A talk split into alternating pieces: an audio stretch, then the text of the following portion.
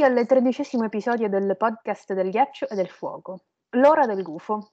In realtà volevo chiamarlo Mirror Swamp, ma mi sono un po' trattenuta. Io sono Chiara e con me ci sono Beatrice, Marco, Jacopo e Domenico. Ciao! Ciao! Ciao! In questo capitolo... Ah, ultimo saluto. Ciao Marco! Giustamente. allora, in questo capitolo Cersei viene svegliata per ben due volte nel cuore della notte. 1. Gli Ironborn hanno attaccato e conquistato le isole Scudo e Alto Giardino è quasi sotto attacco, ma a lei frega pochissimo. 2. Il suo magnifico piano di eliminare Bron è andato in fumo. E per consolarsi, quale miglior soluzione se non trasformarsi in suo marito Robert?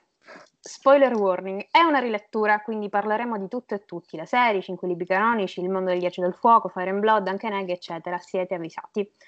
Avviso ultimo, in questo episodio si parlerà di temi forti quali stupro e violenza, uomo avvisato, mezzo salvato. Come al solito, la narrazione dura pochissimo e si svolge quasi completamente al buio. È importante, poi capirete il perché. Copre di, si copre poco, poco più di qualche ora e in queste poche ore succedono, come al solito, cose che poi andranno a lungo andare ad avere conseguenze disastrose sia per lei che per l'intero regno. Ci troviamo in una sala del, suo, del trono quasi deserta, se non per i pochi consiglieri, i quattro cavalieri della Guardia Reale, tra cui Loros e la giovane regina Margery. Sono tutti stati svegliati all'improvviso dalla notizia della presa delle isole Scudo da parte degli uomini di ferro. E la situazione è abbastanza grave. Giusto per dare le coordinate, le isole Scudo sono quelle quattro isole che si trovano alla foce del Mander, il fiume che porta direttamente ad Alto Giardino, cioè il cuore dell'altopiano. Presa quella, tieni l'intera regione sotto scacco se non agisci immediatamente. Margery, appena sveglia, quindi coi capelli spettinati e le guance rosse, si ritrova catapultata nell'immensa sala del trono a urlare perché casa sua è in pericolo ma nessuno sta facendo nulla o sbattendo ciglio. In tutto questo, fresca come una rosa, Cersei se la ride e pensa che in realtà Margery venga direttamente da un incontro con l'amante. Cersei ha chiaramente qualche problema, cioè come fai a pensare che una ragazza abbia un uomo se siamo tutti come lei appena alzati dal letto, cioè guance rosse e capelli in ogni direzione? Vabbè, al solito. Cersei, seduta sempre sul suo lussuoso seggio pieno di cuscini e comfort, si indigna perché Marge si permette di darle ordini. Ricordate, eh, non siamo nemmeno a metà e già Cersei è partita per la tangente. È ovvio che Marge possa darle degli ordini e chiedere con insistenza la protezione della corona per Alto Giardino. Lei è la regina, cosa sfugge a Cersei? È tipo la parte lesa, rappresentante ovviamente dei più potenti alleati che in questo momento ha. Non so cosa non capisca. Fun fact, qualche giorno l'ho scritto su Twitter, qualche giorno fa l'ho scritto su Twitter, ma voglio ripetere perché come sempre ricordiamo che i capitoli di A for Crows e Dance with Dragons sono contemporanei e paralleli, soprattutto quelli di Tyrion e Cersei. In Tyrion 6 mm, a Dance with Dragons, mentre lui ed Egon giocano a Sivas parlando di Daenerys, Tyrion se ne esce fuori con questa frase in risposta a Egon che afferma che Dani dovrà prima o poi venire da lui usando il verbo must. Must? Mm, Tyrion fece un suono, un suono che si legge così. Non è quello che le regine vogliono sentirsi dire. Quindi, insomma, è una cosa comune tra regine, o meglio tra sovrani, il non volersi sentire dare ordini. Cersei continua, dovrebbe essere in ginocchio, implorando il mio aiuto. Invece pretende di dire cosa fare alla sua regina, insomma, alla sua regina. La frase è questa: praticamente si sente quasi sorpassata e oltraggiata dalla sfacciataggine della piccola Lady, perché lei continua a chiamarla Lady, ignorando completamente il suo titolo ufficiale di regina dei sette regni. Per chiarezza, Cersei è sì la regina reggente, quindi con quasi pieni poteri, quindi quelli che di solito spettano al sovrano, ma è pur sempre limitata nelle sue azioni e decisioni. Nonostante quella di Westeros sia a tutti gli effetti una monarchia assoluta, Cersei deve comunque rendere conto delle sue azioni a un consiglio di funzionari statali che, che potrebbero non essere d'accordo. Questo se le istituzioni effettivamente funzionassero e secondo le tradizioni, ma sappiamo ovviamente che non è così, i Lannister hanno, hanno provveduto a stravolgere tutto e quindi lei può fare un po' quel che vuole. Però appunto non è che può ignorare così senza, senza, precise spiegazioni una richiesta legittima fatta dalla regina in carica, è inammissibile. Ed è soprattutto sorprendente perché lei, Cersei, nemmeno comprende che attaccato l'altopiano, al momento il granaio del regno, la capitale smette di mangiare. Cersei agisce come se non avesse visto subito di persona le conseguenze della rivolta popolare causata dalla mancanza di cibo. Anche se probabilmente non lo dà a vedere all'esterno, Cersei sente le tenebre stringersi attorno a lei come se fosse circondata da pericoli e nemici, il che è vero, quindi il suo istinto funziona, solo che è oscurato dalla sua brama di potere e dal suo ego smisurato. Le sue paure vengono descritte tramite la metafora delle ombre del trono di spade che si allungano alla luce delle poche torce accese. Allora, bisogna dire qualcosa. Allora, prima cosa, probabilmente la serata più disastrosa di Cersei in assoluto, cioè nel senso 2 su 2 brava, è un ottimo attacco. Poi, che cosa è successo sul lato occidentale del continente? Di fatto c'è stata la battaglia delle isole scudo. Cosa sono queste isole scudo? Il, eh, scudo di pietra, scudo grigio, scudo del sud e scudo verde sono quattro isole che si trovano alla foce del Mander, ne costituiscono la delta, anche se sono abbastanza rocciose, ci viene detto di fatto. Il Mander, per chi non lo sapesse, è il fiume che sfocia il mare del tramonto ed attraversa praticamente tutto il continente, la parte sud del continente occidentale. Cioè parte da lì, è il più lungo probabilmente, anche se il Tridente viene detto quello con la più grossa portata d'acqua. Ma soprattutto il fatto importante del Mander è che è quasi tutto navigabile. Ho cercato sulla wiki e parliamo di un fiume che si dice che sia navigabile fino a Bitterbridge, cioè fino a Ponte Amaro. Quindi parliamo di un posto che ha due giorni di marcia alla capitale, per cui è il Guadalquivir della Spagna, mettiamola così, della Spagna medievale come fiume. Il problema è questo.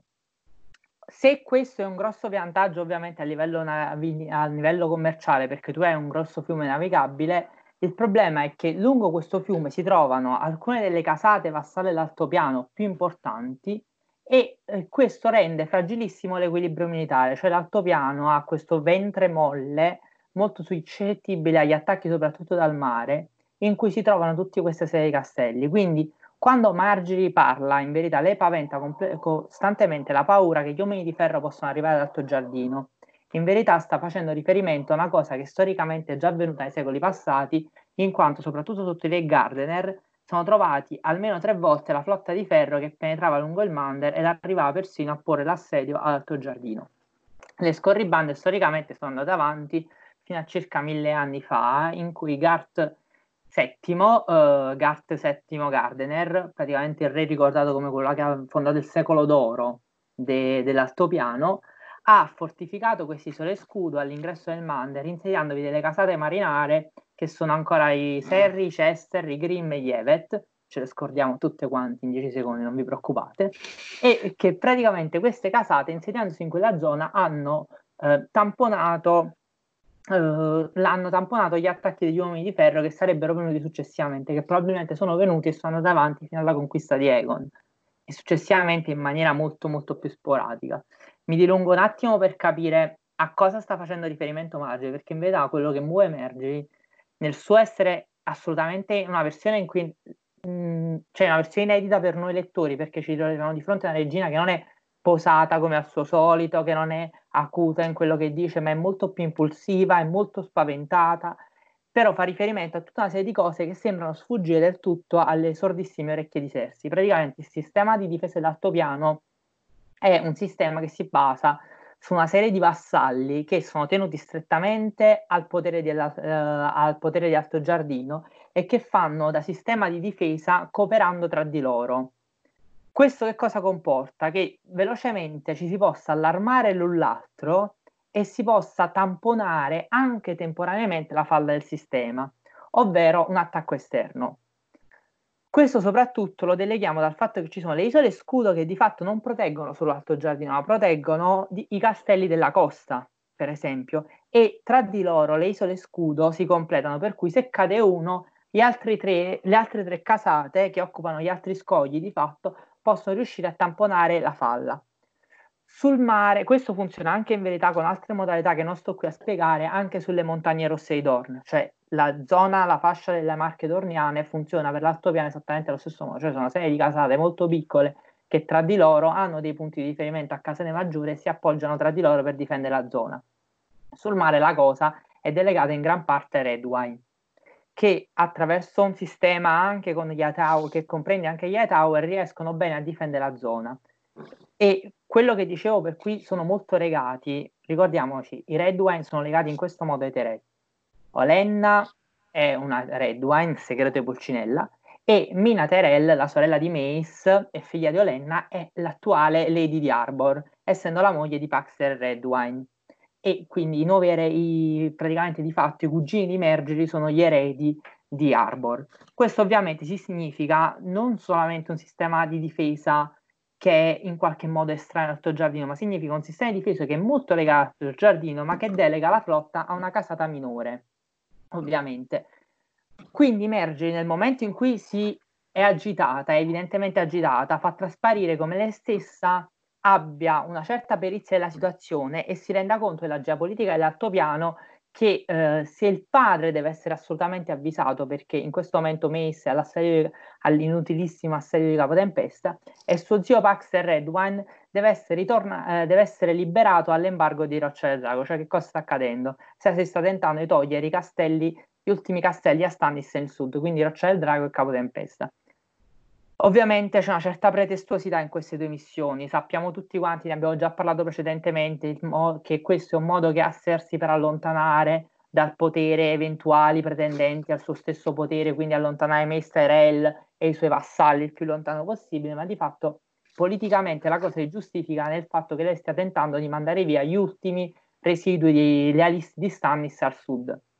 Baxter di fatto con la flotta Redwine sta tenendo l'assedio marittimo intorno a Roccia del Drago e sta traghettando le truppe dalla capitale verso Roccia del Drago.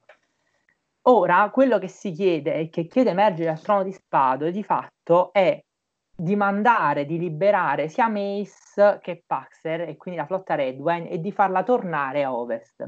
Cioè di fatto non si sta neanche chiedendo un aiuto esterno all'altopiano, ma si sta chiedendo alla corona di fare in modo che l'altopiano possa disporre liberamente di tutte le forze che ha già sul territorio.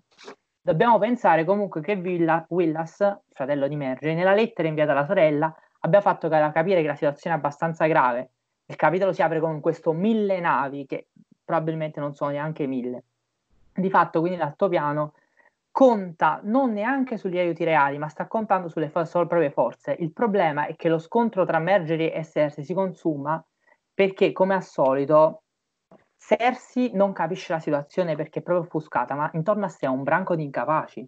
Ci si è circondati di personaggi che non sanno esercitare il potere e le- lei crede che questo faccia in modo che lei eserciti da sola, però non è proprio capace neanche di far fronte alla situazione. Qualcuno dormicchia, qualcuno pensa persino a Stannis e o che Willas abbia esagerato con i numeri o che tutto sommato la responsabilità sia di casa Tyrell, come se il fatto che magari ci siano delle responsabilità maggiori di Alto Giardino in questa storia faccia in qualche modo sparire il problema.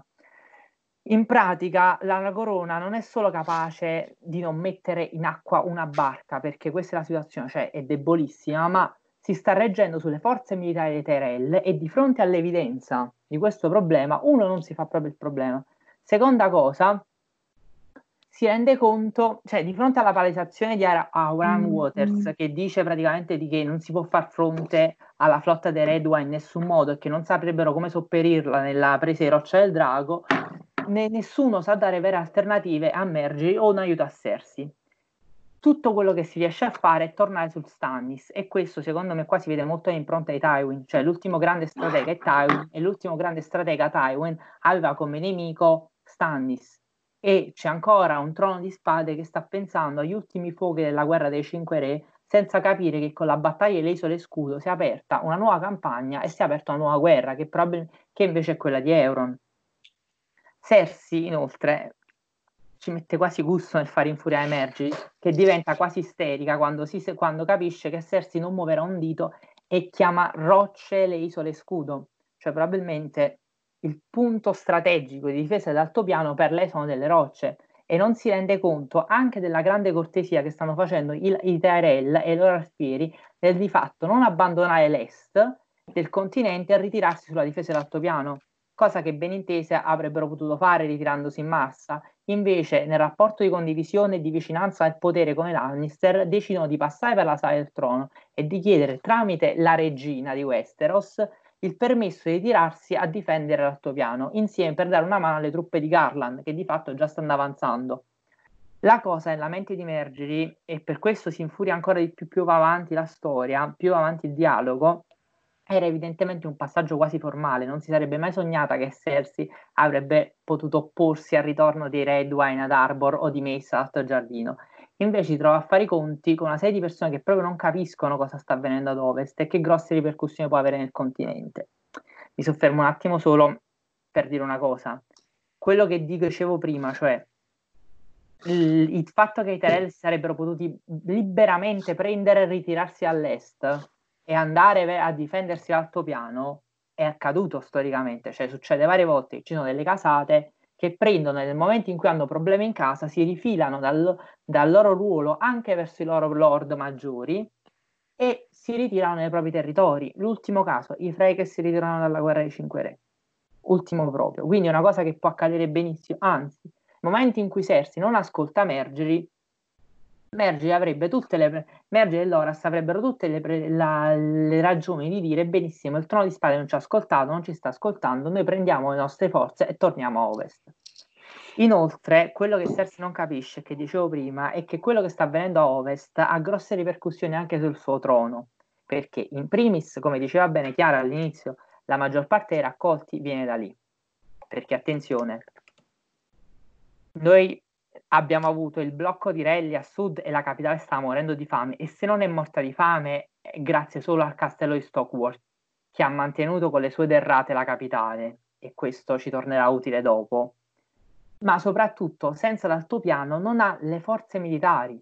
Cioè il regno in questo momento con le terre della tempesta deserte praticamente e i Lannister con un esercito che tutto sommato viene da fuori dalla guerra dei cinque re e che comunque è con Jamie a nord la maggior parte delle spade che tengono il trono sono in questo, modo, in questo momento tenute all'altopiano e nel caso in cui Euron avanzasse nell'altopiano, questo significherebbe un indebolimento pazzesco per una monarchia che di fatto si regge sulle forze e sulle derrate dell'altopiano. Quindi molto in breve sono fottuti. Sì, sì, sono fregati.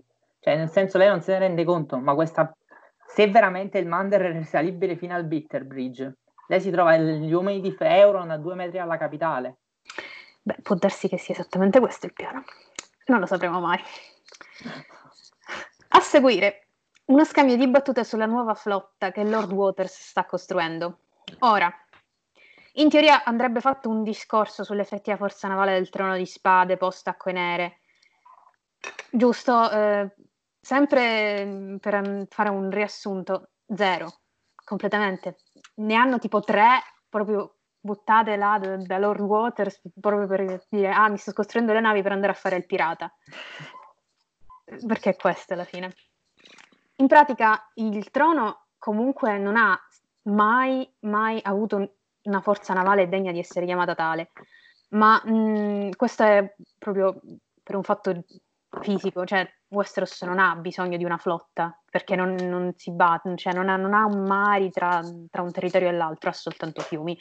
Le flotte più potenti, insomma, che sono mai esistite sono state quelle dei Red One e ovviamente la flotta di ferro, che però sono tutte dall'altra parte del continente, cioè dalla parte del mare del tramonto.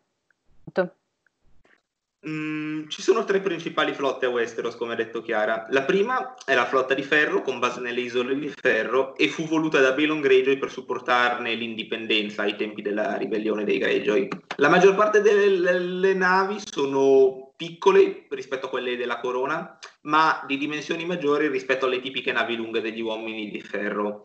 L'attuale comandante è Victarion Greyjoy e la posizione ultima che conosciamo è nella baia di Mirin, mentre nei capitoli di, di Cersei adesso ci si sta dirigendo. Di 100 navi iniziali, al netto delle navi perse e di quelle catturate nelle battaglie, ne rimangono 61. La seconda flotta è quella della Corona, con due basi, una da Frodo del Re e l'altra a Roccia del Drago, ed è composta da circa 210 navi, di cui però la maggior parte sono galee da guerra, quindi mh, comunque navi più deboli rispetto ai dromoni che compongono un'altra parte della flotta della Corona. E, ripartiti, e sono ripartite circa 50 nella capitale e 160 a, Roccia, a Roccia del Drago. La, la, questa flotta si è formata e consolidata durante l'era Targaryen per supportare gli spostamenti degli eserciti e proteggere Westeros da eventuali attacchi da Essos, quali principalmente i pirati delle Stepstones e in seguito diciamo ci, ci sia stata la ribellione Blackfire, però non è che sia stata utilizzata tantissimo la flotta. Come, come detto, perché non è che serviva a Westeros non avendo territori da oltremare. Uh, e all'epoca era composta principalmente dalle navi dei Velaryon. Dopo la ribellione di Robert, ehm, Robert appunto dà compito a Stannis di formare una nuova flotta per dare l'assalto a Roccia del Drago e eh, nel frattempo una, distru- una tempesta distrugge la flotta Targaryen lì ancorata. Quindi eh, si viene a formare una nuova flotta che eh, durante la guerra dei Cinque Re si divide tra Stannis e i Lannister, ma principalmente a Stannis proprio sia per ragioni geografiche, cioè che la maggior parte della flotta comunque resta a Roccia del Drago, sia per ragioni anche di fedeltà a Stannis, che era colui che l'aveva ricostruita. La guerra dei Cinque Re comunque ha gravemente indebolito la flotta, tant'è che ad Approdo del Re rimangono meno di 12 navi, quindi uno sputo, un, inutili di fatto, con 12 navi non ci fai niente e quindi Cersei dà ordine eh, di costruire 10 grandi dromoni, quindi mh, preferisce la, la, la, qualità rispetto alla quantità, ad O'Rain Waters. Peccato che, vabbè, O'Rain poi se ne vada e sappiamo che fine fa.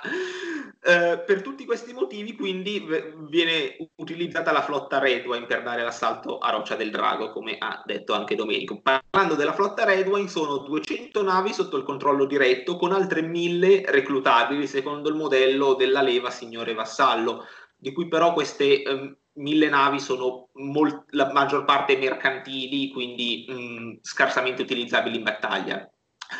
È presente fin dall'invasione Andala, secondo le fonti, e affiancherà Aegon I nella conquista delle isole di ferro. Durante la ribellione sono proprio queste navi che mettono eh, il blocco navale a capo tempesta e eh, quando Euron inizia ad attaccare l'altopiano, appunto come abbiamo già detto, la flotta ehm, è a Roccia del Drago, ma cercherà di fare poi ritorno per difendere Arbor.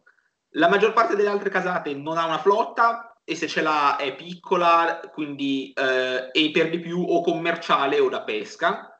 E eh, in particolare una particolarità rappresentata dal nord che non ha una flotta poiché fu bruciata da Brandon il distruttore. Uh, c'è da fare un discorso sul ruolo della flotta nel mondo di A Song of Ice and Fire, quindi a sia a e soprattutto a Westeros.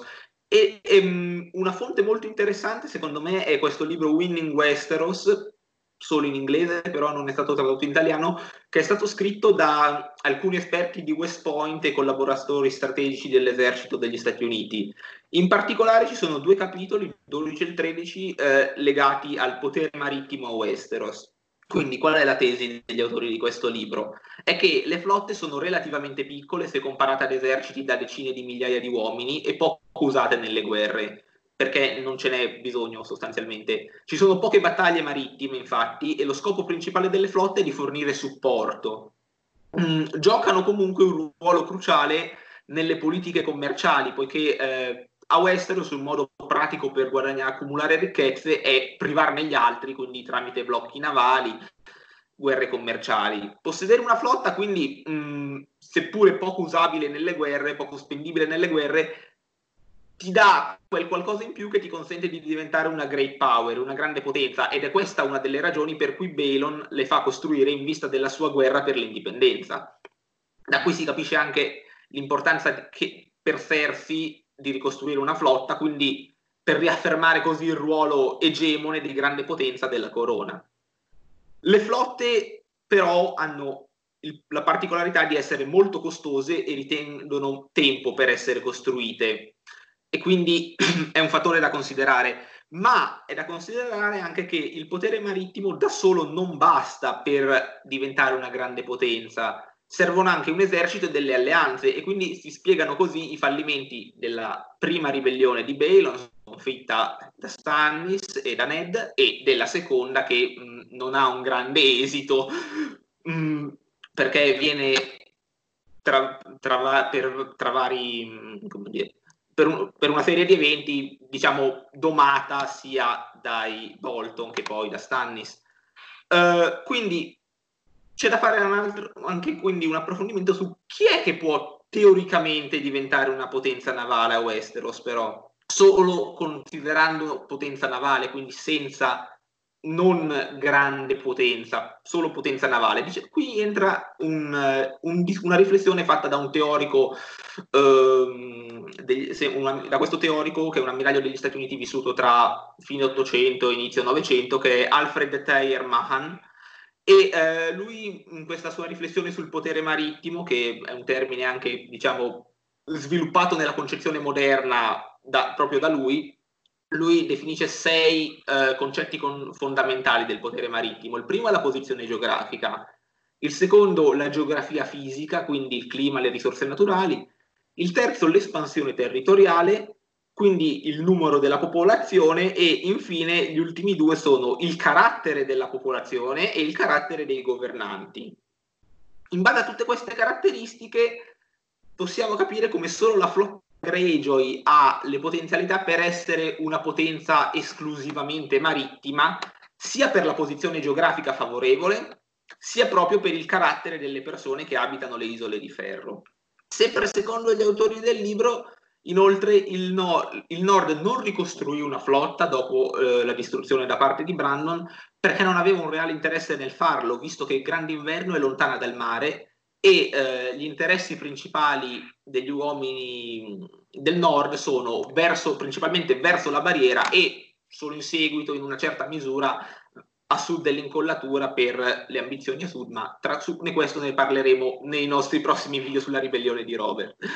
Um, c'è anche, sempre riguardo a questo non interesse del nord nel, nel costruire una flotta, c'è un interessante paragone secondo me tra il nord e la Cina degli Han, perché come Brandon il navigatore so, eh, dei Ming, scusate, come, perché come, quindi come Brandon il navigatore che eh, esplorò vari territori mh, mm, con, sua, con, le flotte, eh, durante la dinastia Ming questo ammiraglio Zheng He guidò numerose spedizioni giungendo in Persia, in Africa, in Indonesia e Tuttavia la Cina decise di bruciare la flotta mossa da un isolazionismo e qui si ha il paragone con Brandon il distruttore. E quindi questo è il solito discorso che abbiamo già fatto tante volte, che Martin prende spunto da tanti eventi, li incolla assieme come piace a lui. Un ultimo punto infine che guarda eventualmente ai prossimi libri, se mai usciranno, si spera, The Winds of Winter, ovvero eh, sempre gli autori del libro sostengono mm, che uno sconvolgimento nel ruolo flor- delle flotte a Westeros e del potere marittimo è dovuto dai draghi, che sono sia un'arma di distruzione di massa, sia una flotta aerea in un mondo dove sono egemoni, sono, hanno il monopolio dei cieli. E quindi questo darà un ruolo ai draghi nella guerra simmetrica che eh, era stato perso prima con la riduzione di dimensioni e conseguentemente di potere dei draghi, in seguito scomparso con la loro morte. Mm, tuttavia, mm, proprio perché i nuovi draghi, anche quelli di Daenerys, sono presumibilmente più piccoli di quelli che c'erano in passato, a Daenerys non basterà la sola supremazia aerea tralasciando il potere navale, ma avrà bisogno dell'appoggio di una grande flotta probabilmente per tornare a Westeros e avere speranze di vittoria. Ah, questa, questa Daenerys che nell'ottava stagione si è fatto uccidere un drago dalla flotta. momenti so, bassi. Questi, questi cinque minuti in cui abbiamo tutti detto ma perché? In cui non abbiamo visto una nave, non si sa come un drago non vede una nave semplicemente. Sì, assurdo. Beh, ma lei kinda forgot. Ed era dietro una montagnetta. sì, sì, sì, è, è niente di meno, i faraglioni di Capri, stava nascosta, eh, non si capisce se no. Eh, posso dire solamente una cosa?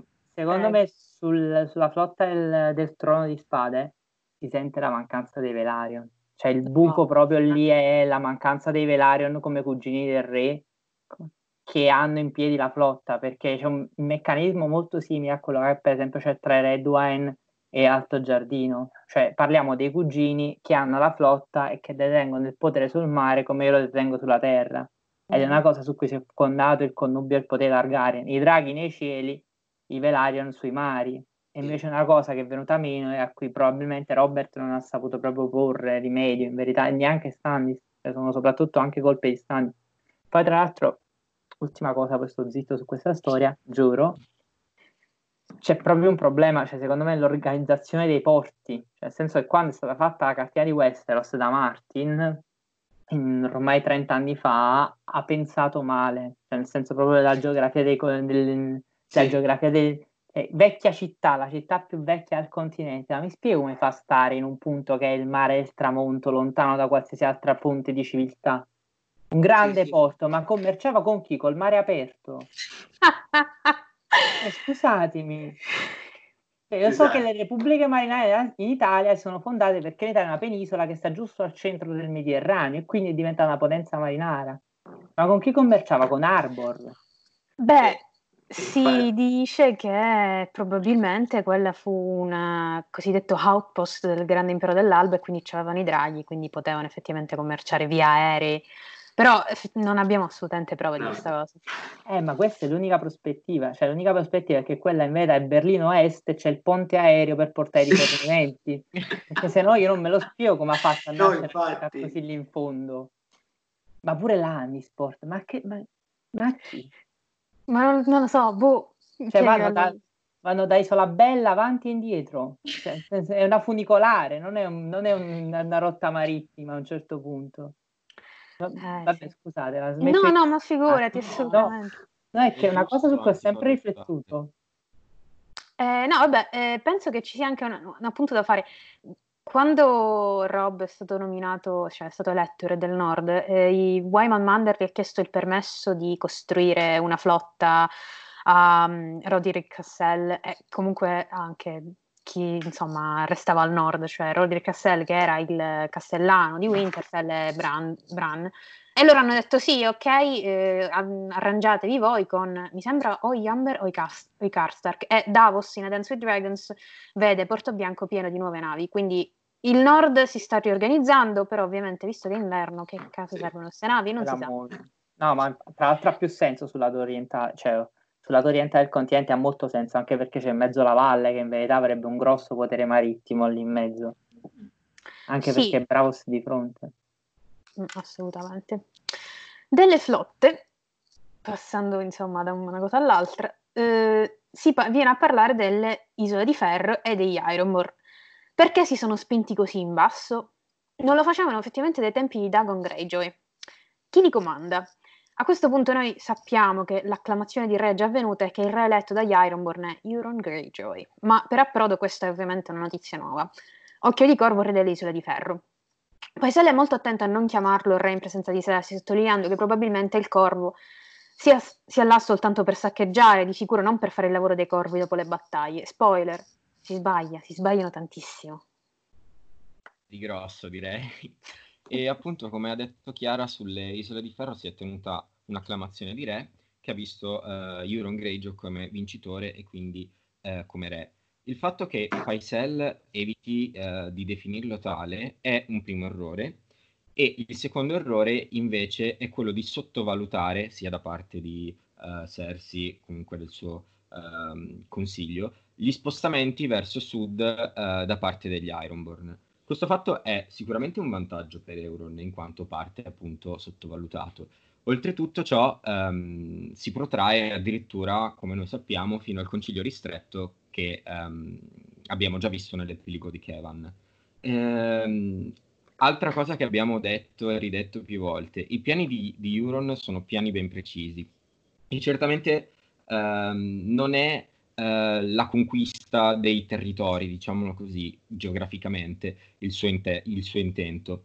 E come ad esempio noi eh, sappiamo attraverso The Forsaken, ovvero il capitolo estratto eh, di Iron eh, Greyjoy in The Winds of Winter, quando Euron prende le isole scudo, non lascia praticamente nessuno a difenderle, quindi fa già capire che lui non è intenzionato a mantenere i territori che ha, che ha conquistato. Allo stesso modo, eh, non è nemmeno l'altopiano in sé il suo vero obiettivo. Questa è una supposizione, ovviamente. Il piano di Euron è di mantenere e portare il caos a Westeros e lui ovviamente è il, il, corvo che banchetta delle carcasse di Westeros e come egli stesso ci ha detto durante il Kingsmoot, quindi durante l'acclamazione di re, All of Westeros is dying, che ehm, quindi tutta Westeros sta morendo e che è quasi una premonizione, per, qualcuni, per qualcuno forse è addirittura una premonizione vera. Se poi diamo retta a tutte le teorie che circolano a riguardo, quindi alle visioni contenute in The Forsaken, il capitolo di cui vi ho appena parlato, e in particolare anche alla teoria, um, de- alla Eldritch Apocalypse uh, teorizzata da Pur Quentin, di cui abbiamo parlato anche nella live uh, con Egg, allora possiamo presupporre eh, anche la vera direzione di Euron, eh, quindi degli Ironborn in generale, ovvero Old Town, dove appunto sappiamo c- c'è una determina- c'è una certa torre da cui si, si, può vedere la barriera e c'è anche un certo corno.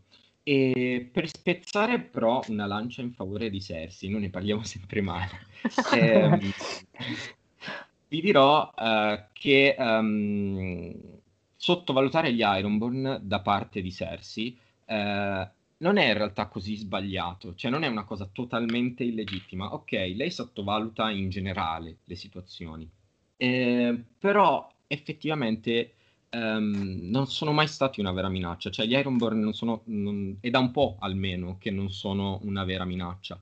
E appunto Dagon Greyjoy, di cui ha parlato prima Chiara, è stato l'ultimo a spingersi tanto a sud ed è il bisnonno di Euron, quindi si parla di molti anni prima. E um, poi ah, lo stesso uh, Euron nel suo discorso durante l'acclamazione fa notare come la conquista uh, non ha mai portato nulla di buono per il popolo delle Isole di Ferro. E inoltre, se proprio vogliamo uh, chiudere il quadro, l'espansione più grande avuta dalle Isole di Ferro risale al casato degli Oaer. Quindi addirittura a prima di Egon I e, ehm, e poi sappiamo tra l'altro come è finita. Finita malissimo. La, esatto. e, ehm, però ovviamente Cersei ignora delle cose, tra l'altro, di cui giustamente non può sapere. Cioè ciò che King's Landing non sa, eh, anzi di cui in realtà tutta Westeros non sa, tranne forse esclusi Bloodraven e Bran, se appunto le teorie sono vere, è che Euron non è un semplice Ironborn, e che i suoi piani, eh, i suoi tentacoli da, da, piovra coinvolgono più parti del mondo, tra cui anche Essos. Infatti noi sappiamo che suo fratello Victarion è stato mandato lì per uno scopo preciso e che probabilmente ci lascerà anche le penne, lo diciamo forse in, questi, in tutti gli episodi. l'anima sua. E, esatto, poverino, ultimamente mi fa pena. E Euron vuole i draghi, l'ha già detto a, nell'acclamazione. In realtà Euron ha detto praticamente tutto quello che, che vuole fare noi dobbiamo semplicemente mettere i pezzi a posto. E vuole i draghi, o perlomeno uno di essi, e, e vuole anche Daenerys. Ma non è tutto. Eh, prima vi parlavo appunto delle visioni che ha mostrato ad Iron in, in The Forsaken, ed è lì che scopriamo, tra l'altro, la vera natura di, de, di questo tipico Greyjoy, che è profondamente coinvolta nel magico e nel profano. Euron ha puntato il trono e come tutti sappiamo è piuttosto debole al momento il trono e lo sarà ancora di più con l'arrivo di Fake Aegon e di Daenerys dopo. Inoltre, Occhio di Corvo, Euron, è anche circondato dalle più immonde e terribili creature, questa è nella visione. Anzi, egli stesso nel, in una delle visioni di Iron ha le sembianze di una mostruosa creatura abisa- abissale tutto ciò non è casuale, come sappiamo anche da Dani, nella Casa degli Eterni, le visioni del vino della sera hanno significati metaforici e allegorici molto precisi e plausibilmente veri. E infatti la cosa più probabile è che Euron voglia scatenare qualcosa di terribile su Westeros, appunto tutte queste creature che lo circondano, tra cui anche i draghi, tra l'altro. Eh, il, caos, il caos, appunto, e per alcuni l'apocalisse stessa. E se tutto ciò tra l'altro dovesse essere vero, e in parte io temo che lo sia, allora il fatto tu che lui temi, venga sottovalutato è... non, non, tutto così, però sì, ci credo molto. E um, il fatto che comunque lui venga sottovalutato si dimostrerà un errore molto molto fatale per tutta Westeros. Sono fottuti, come, come ripetiamo da sempre. Comunque, il fatto che Marco abbia spezzato una lancia a favore di Cersei, io me la segnerei questa cosa. la vediamo, ma, Beh, ma... mai più. Va dato a Cesare quel che di Cesare, insomma, cioè, effettivamente molte cose non le posso... Su Euron penso chiunque in realtà nella sua posizione, anche, anche Stanni stesso se fosse lì ehm, lo prenderebbe un po' sotto gamba, diciamo, perché non... Ma anche gli Ironborn, cioè gli Ironborn non sono questa grande minaccia, diciamo non lo sono mai stati e quindi è quasi giusto prenderli, sottoval- sottovalutarli un pochino. Un po' meno penso... per, per, quelli dell'altopiano, però per il resto di Westeros. Ma guarda, non penso che neanche sull'altopiano abbiano capito. cioè nel senso che io vedo anche nello sconforto di Mergeri, secondo me, cioè soprattutto il fatto che all'improvviso gli Ironborn prendono quattro isole scudo su quattro, cioè è, non è una razzia lungo le coste, già questo per loro è, è molto strano in verità. Beh, Marjorie è l'unica esatto. che se ne rende conto, eh, perché lei dice, mi pare, rivers do not come in such strength, cioè chi sì. va a razziare non arriva con tutta questa potenza di navi. Sì, sì, sì ma infatti... lei, si rende conto che la cosa non va, però anche loro non riescono a... Non hanno capito che hanno di fronte... avere la misura della situazione, di quello che sta succedendo. Io penso mm-hmm. che loro però, stiano... ad esempio... Vai, vai. Ah, no, no, che dicevo che ad esempio ad Old Town invece un po' la paura che possano raggiungere gli Ironborn c'è, perché sanno che effettivamente non sono solo lì per razziare, come ad esempio pensa, pensa Cersei, pensa Faisal. Um, la sfiga è che è, è, impossibile per chiunque prevedere chi sia Euron, questa è la cosa. Cioè, Euron è proprio la carta, l'asso nella manica, potremmo dire anche di, di Martin in un certo senso, perché è, è, è la, il personaggio più imprevedibile. Io penso che loro stiano di nuovo pensando a una ribellione delle isole di ferro. Cioè, nell'altopiano, secondo me, l'idea è che se si stanno spingendo così è per muovere guerra come hanno fatto con i, come fatto, come hanno fatto con i Lannister all'Annisport, Balon, nel senso che non sta riprovando quella tecnica lì. Per questo vecchia città ha paura, perché ha paura di fare la fine l'Annisport, che comunque è stata lì lì, cioè, nel senso cioè, è stata sul punto di essere veramente presa. Sì, tra l'altro il piano di prendere l'Annisport l'ha fatto proprio Euron, quindi sì. È là, siamo là. Sì, sì, sì. E allora, come abbiamo detto, cioè sempre, Cersei interpreta male la situazione, ovviamente mh, nei limiti del, di quello che si, si sa. Eh, Cersei ovviamente non sa tutto, capitale, nella capitale non sanno tutto. Come però, insomma, è normale. Lei non, con- non è normale, ovviamente, effettivamente non è normale. Non conosce affatto i popoli e le culture su cui in teoria dovrebbe governare.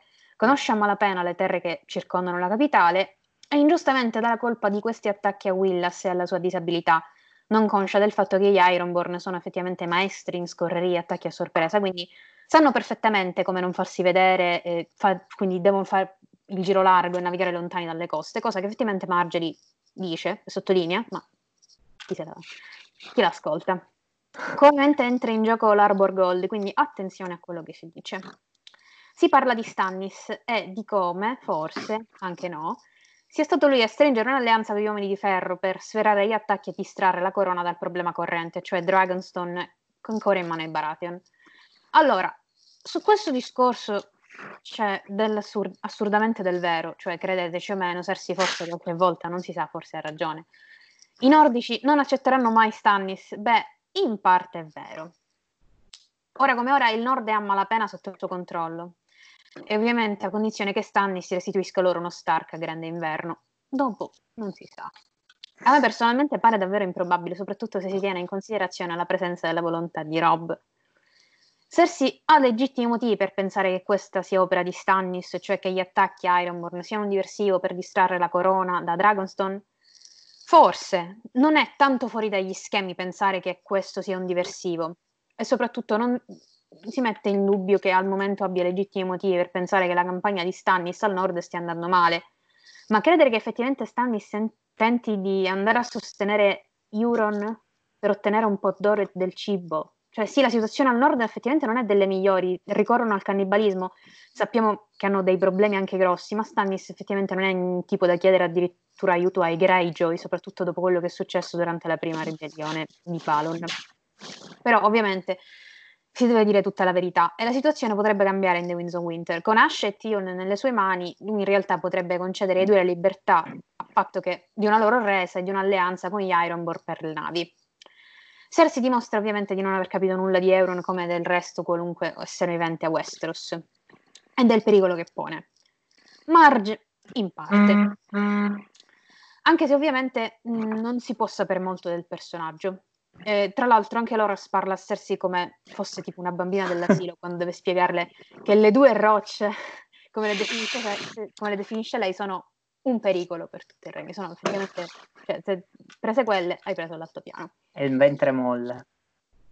Ma guardiamo ovviamente la cosa da un'altra prospettiva. Il ragionamento di Cersei è meno assurdo di come appare. Cersei parte dal presupposto che Ballon cercava un candidato al trono di spade supportare, o meglio un alleato con cui accordarsi per negoziare il nord. Respinto da Tywin, il presunto erede, cioè Tion, che loro sanno vivo dai precedenti capitoli al nord, avrebbe offerto la sua flotta alla controparte, ovvero Stannis. Tra l'altro Stannis non sarebbe nuovo all'uso di pirati autorizzati a razziare, tutti hanno visto le navi di Salador Sun nella Baia delle Acque Nere durante e dopo la battaglia non è effettivamente così implausibile un'alleanza temporanea tra i vari nemici dei Lannister. Come si, dicono, come si dice nel POV, il nemico del mio nemico è mio amico. Inoltre abbiamo un'allusione nascosta al futuro di Stannis. Come vi ho detto prima, si accenna il fatto che ci sia Tion con lui, mm, con questa frase, Leo no Tion, e al progetto di riconquistare il nord, cosa che succede appunto tra A Dance with Dragons e The Winds of Winter, quando il legittimo erede di Balon entra a far parte del team Stannis e sarà una pedina per la riconquista del nord. Comunque Cersei cade in un equivoco vistoso e lo fa perché mh, non ha idea dell'enormità della questione degli interessi superiori in gioco, rappresentati da Euron e Melisandre. Eh, quando dicevo che Loras la tratta come una bambina, effettivamente non scherzavo. Marjorie continua a insistere, giustamente, affinché il trono mandi degli aiuti, o meglio, rilasci l'esercito dei re e la flotta Redwayne a Willis e Garland, che comunque stanno già organizzando le difese.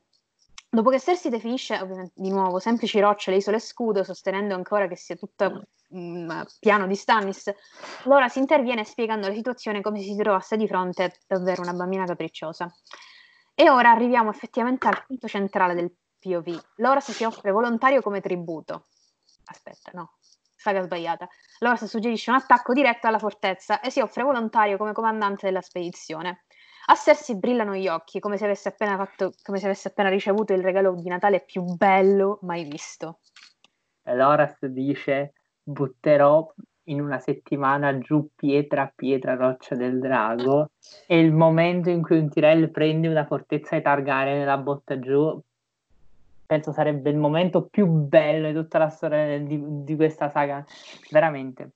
Allora, qui c'è un problema Loras, come giustamente detto, in verità non ha un'idea molto diversa da Mergeri, ma si rende conto a un certo punto, tra l'altro nel libro viene, certo, viene detto che Loras mette la mano sulla spalla di Mergeri, si rende conto che Mergeri sta irritando tutti. Cioè, lei che continua a urlare in questa maniera non ottiene niente, si scontra con un muro. E il fatto che Loras si proponga per la presa dra- di Roccia del Drago, evidentemente, è davvero un'idea estemporanea per lo più dovuta al fatto di liberare e di svincolare la flotta Redwine.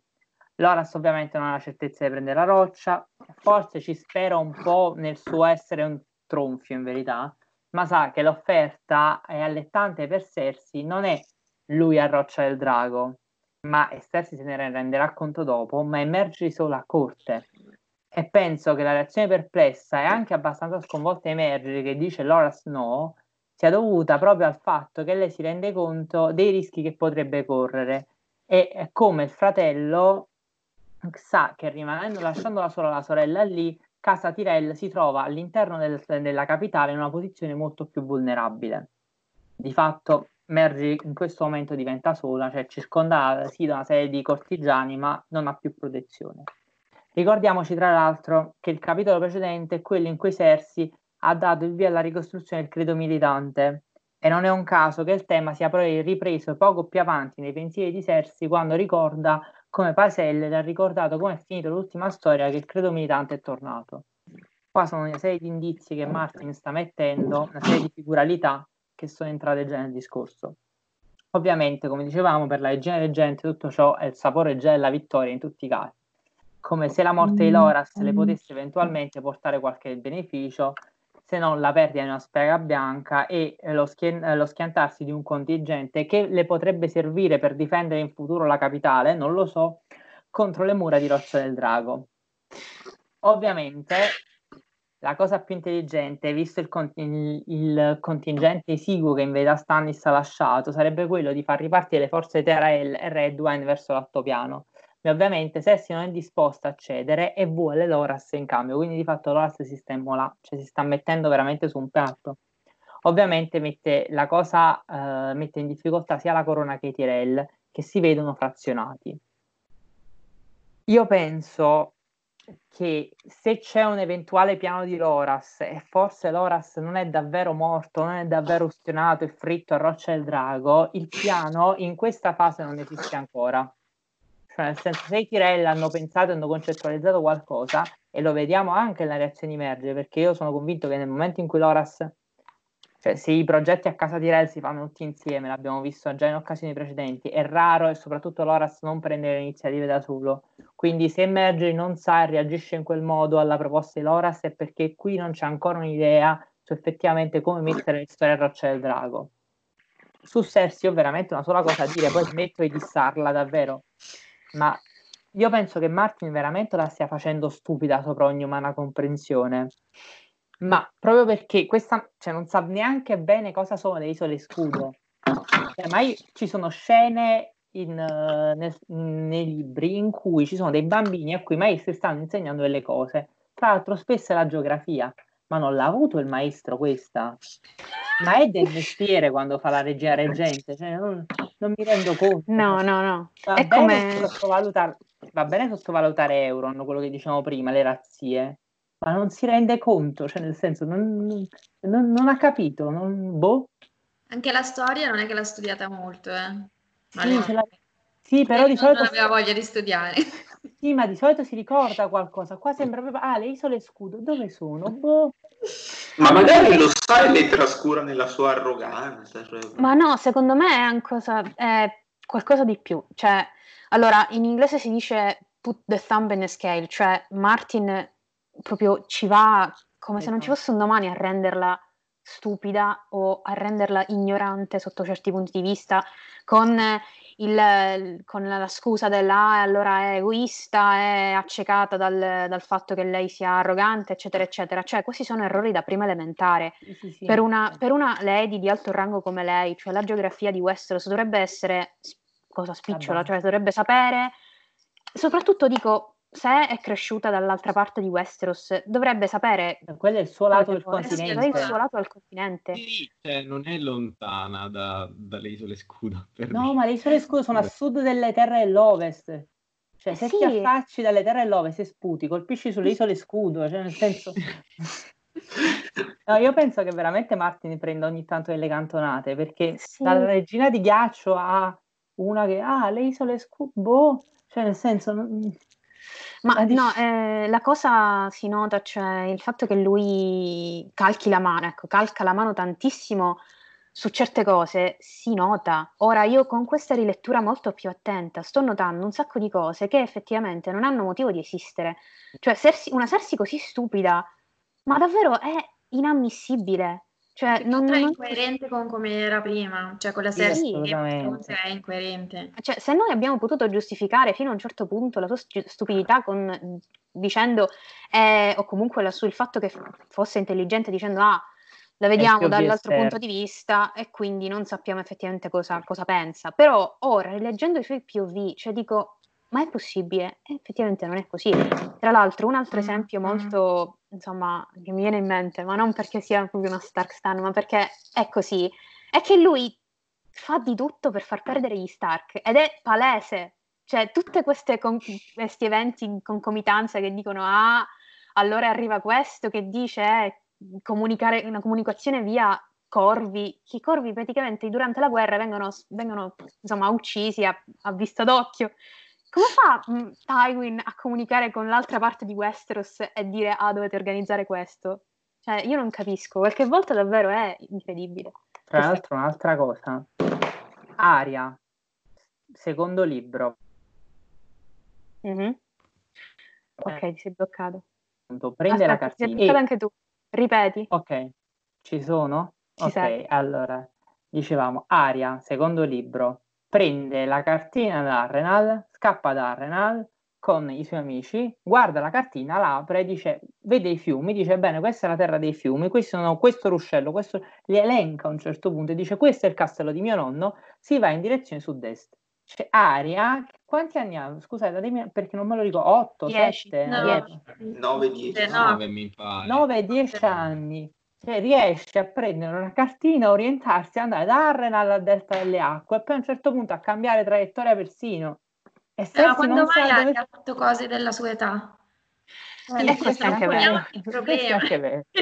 questo è anche vero. E questo si passa da un cesso in alto. Quello Tra l'altro, è quello il che... problema. Tra l'altro quello che dicevi tu anche, Chiara, cioè il fatto che tu ora hai POV interne, cioè pure io mi sto rendendo conto che non sono solo i suoi ragionamenti a essere particolarmente stupidi, ma proprio le risposte che dà. Sì. Cioè a un certo punto parlando con, con la banca di ferro dice vabbè riprova a parlare la settima volta col, col mio ministro eh, Com'è possibile? Il 7 è il numero fortunato. Ma sei oh, Pronto? Ma come ti permetti? Ma pure a un certo punto per onda in diretta, cioè, capito? Stando vicino a John Harrin, Ro- cioè, penso che persino Robert, capito? Meglio. Cioè, è proprio tremenda, veramente. Comunque sì, pure io sto notando questa cosa con la rilettura. Cioè, boh. Ah, continuiamo. Per Cersei comunque è una situazione win-win, cioè se Loras conquista Dragonstone, Stannis subisce una grossa perdita. Se Loras dovesse morire, Cersei accollerebbe, la colpa del fallimento senza, gli accollerebbe a lui la colpa del fallimento senza intaccare la reputazione Lannister. L'unico che esprime effettivamente dei dubbi sulla missione affidata al giovane Loras è Paisel, che ha paura di un'ipotetica morte del cavaliere e del conseguente posto vacante nella Guardia Reale. Tra l'altro Paisel ha anche obiettato l'abolizione delle leggi di Megor, cosa buona e giusta, ma Cersei non ha voluto sentire ragione. Alle paure di Paisel risponde Lord Kiburn, con il suo campione, che al contrario di quello che desidera Cersei, cioè cavalleresco, veloce e galante, è formidabile, devoto al 100% e immensamente forte. Cersei finalmente può tornare nelle sue stanze dove la bellissima Teana è nel letto nuda. Sì, a Westeros dormono tutti nudi, è un'usanza. E non è un invito al sesso, eh, né una cosa che fa Teana per conquistare Cersei. Al massimo lei riteneva una vestaglia molto sottile e leggera. C'è una riflessione personale di Cersei sulle sue, compagne, sulle sue compagne di letto e su come nessuna l'abbia mai, mai veramente soddisfatta.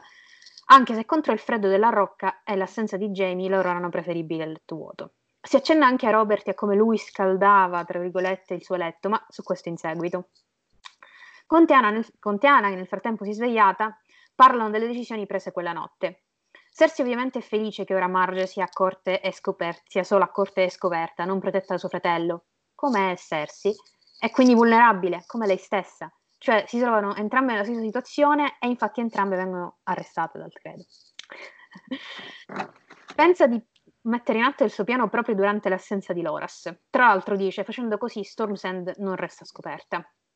Al che Tiana fa una domanda un po' scomoda e Cersei si insospettisce. Non sarà anche lei una traditrice? Ma poche parole bastano a consolarla. Tiana si offre volontaria lei stessa come vittima di Kiburn se mai dovesse tradire la fiducia della regina. Da sottolineare anche il costante ricordo di Maggie e la profezia. Credo che nel prossimo POV finalmente Martin ci darà il sogno e il ricordo completo, perché non ne possiamo più. Fino ad ora effettivamente abbiamo avuto soltanto spezzoni. Sono otto, otto capitoli per la profezia completa. Va bene, grazie. Ora però entriamo in territorio abbastanza spinoso. Cersei nel vedere Teana nuda inizia ad avere delle fantasie. Qua Martin ci dà una descrizione molto accurata dei seni di Teana, brividini, insomma, è una fissazione è proprio sua personale. Immagini, sì, sì, sì, assolutamente. Fantasie che però non devono confondere come prova della sua effettiva bisessualità. Cioè, lei come Daenerys è, la, è eterosessuale, cioè il sesso con Teana è solo questione di potere e dominazione. E così ovviamente partono i ricordi degli stupidi di Robert. Tutto rigorosamente al buio e ubriaco, ma su questo un po' più avanti. Cersei spesso chiudeva gli occhi e immaginava che Robert fosse Rhaegar, non Jamie, mai Jamie. Il, l'uomo sbagliato è venuto indietro dal, dal tridente, the wrong man came back from the trident, e ancora. Per Robert quelle notti non sono mai esistite. Bastardo. L'unica volta che Cersei alzò un po, di, un po', la voce, Robert si giustificò, eh, ma non ero io, era il vino. E in quell'occasione Cersei gli spaccò un corno di birra sui denti. Bel matrimonio, insomma. Cersei era, ed è tuttora consapevole che quelle erano solo bugie. Lui ricordava solo che si nascondeva dietro il buio, dietro il vino. Era più facile nascondere la vergogna quando nessuno vedeva. Tutto questo ovviamente Cersei lo rivede nella sua testa, Martin ci fa sapere della vita coniugale della coppia tramite questi ricordi improvvisi e vividi che nella storia però effettivamente durano pochi secondi mentre riportano indietro il lettore di anni e anni. Bene, in tutto questo bussa nuovamente alla porta. È Falise Stockworth, sempre lei, che è tornata al castello sola e sconsolata. Veniamo a scoprire, dopo litri e litri di vino, che quel cretino del marito è morto durante uno scontro cavalleresco con Bron. L'onore, infatti, lo ha portato a chiedere un incontro formale, un single combat, invece che incenare un incidente. Cersei è su tutte le furie. Lei sapeva, o almeno aveva intuito che tipo fosse Ron. Ron, Bron, scusate. Ron Weasley, yeah! Eh. Ed ecco perché aveva chiesto che fosse inscenato un incidente, un assassinio veloce o indolore. Una cosa col cinghiale. Esatto, esatto. L'ha detto, ragazzi, l'ha detto lei. Sir Balman evidentemente non aveva capito niente, visto che era straconvinto di poter battere un guerriero come Bron a un gioco cavalleresco come la giostra. E invece ora si ritrova con un tagliagole al comando di un piccolo contingente di mercenari, lordo di un castello a poca distanza dalla capitale e con una casata in meno su cui contare. Brava Cersei! Al che Cersei, ovviamente, ora c'è questa frase, se ne esce con, con questa ti ho chiesto di inscenare un, una battuta di caccia, una freccia andata male, una caduta da cavallo, o un cinghiale addirittura. Ci sono così tanti modi di morire nei boschi e nessuno di questi implicava le lance. In pratica Cersei, come del resto abbiamo visto già in passato, sta suggerendo lo stesso metodo usato per uccidere Robert. Se vi ricordate, ha fatto la stessa cosa in Clash of Kings per suggerire, per suggerire di screditare Stannis con un gossip di incesto. Wow, wow. Altra cosa, qua abbiamo un chiaro esempio di passaggio di eredi tra, tram, tramite linea femminile. Bron prende il cognome della moglie Lollis e si rinomina Lord Stockworth. Sarebbe effettivamente saggio mandare Falise dietro con una scorta di cento uomini per riprendere il castello, così da non lasciare parte di terra della corona in mano a un signor nessuno che difficilmente correrà in aiuto se, se chiamato. E invece Cersei decide di ignorare per ora il problema perché tanto sapeva che Bron non poteva nascondere Tyrion e si sbarazzerà della, della povera Falise donandola gentilmente a Kiburn. Come se il problema fosse questo. Esatto. Distrattamente pensa che in futuro, non si sa, co- non si sa quando, potrà mandare Loras a occuparsi del problema. Prima lo vuole morto, poi lo esatto. manda in cadavere. Poi lo manda in giro, esatto. Tra l'altro io vorrei anche far notare che lei così lascia un castello che dovrebbe stare a proteggere la capitale da nord a qualcuno che lei non conosce, si è fatto appena nemico. Ed è già il secondo. Esatto. Perché c'è anche Rosby. Rosby. Anche Rosby. Tra l'altro sono imparentati, quindi potrebbero finire tutti in una stessa mano, forse. Eh, piccola riflessione su Bron. Il Bron dei libri non è il Bron della serie. Il Bron dei libri sa qual è il suo posto e soprattutto sa che non deve, insomma, estendere la mano più del dovuto, non deve prendere più di quello che gli spetta. Anche se ovviamente il fatto che sia ora Lord insomma la dice un po' lunga. Insomma, ci avviamo verso la fine del capitolo, il capitolo cioè la parte un po' più pesante. Vai Bea. Tra l'altro, scusami sì. Bea, l'unica cosa che volevo dire su Sassari è che è tristissima in verità per la povera, cioè per Falise, bruttissima, è che veramente lei è circondata da imbecilli. Mm. Cioè, nella sua furia di potere e di possedere tutto il potere, lei si è circondata da imbecilli, seriamente imbecilli. È tremendo. Scusami, Ben. allora, vabbè, vediamo un po' la pesantezza. Mm, Cersei torna fi- alla fine in camera da letto e qui arriviamo alla scena, come possiamo dire, urtante. Allora, mettiamo le cose in chiaro dall'inizio. Questo che viene è uno stupro e adesso vediamo perché. Ehm, allora, Cersei e Taina sono a letto insieme, sono nude, però come diceva Chiara prima, questo non implica necessariamente che ci debba essere un invito, un'interazione sessuale tra le due, né che Taina stia dimostrando implicitamente un consenso, perché è abitudine delle nobili dormire con le dame di compagnia che scaldano loro il letto. Ed è un'abitudine generalizzata sia a Westeros che a Essos dormire senza vestiti. Tra l'altro, ehm, Taina sta dormendo quando Cersei ritorna in camera, visibilmente sbronza, quindi sempre più calata nel ruolo di Robert, a cui lei stessa si paragona. Si paragona in positivo, facendosi complimenti per non essere stata troppo ubriaca per alzarsi dal letto e badare agli affari di Stato, ma vabbè, è Cersei. Quindi al momento Taina non può consentire a niente perché non è cosciente, sta dormendo. Eh, Cersei inizia a toccarla senza chiedere nessun permesso né discutere della cosa Ehm, senza però eh, farle del male ancora, perché questo primo approccio ha lo scopo di iniziare a penetrare le difese dell'altra e farle intendere che contro la regina non ha potere negoziale. Infatti solo dopo le chiede does it feel good, cioè ti è piaciuto? E la risposta di Taina è un sì, ma non possiamo interpretarlo così ciecamente come un consenso, vero? Perché non può essere consenso, quello è storto sotto minaccia. È vero che Cersei non la sta espressamente minacciando in questo momento, ma le ha già messo bene le cose in chiaro nel dialogo eh, prima dell'interruzione di Falise, cioè le ha detto alla minima infedeltà o rifiuto di compiacermi, io ti do in pasto a Kyborn. Quindi a questa minaccia la Taina si è affretta a rispondere, io voglio solo servirvi in qualunque modo tu mi chiedi, perché non può fare altro, cioè eh, rischia la vita.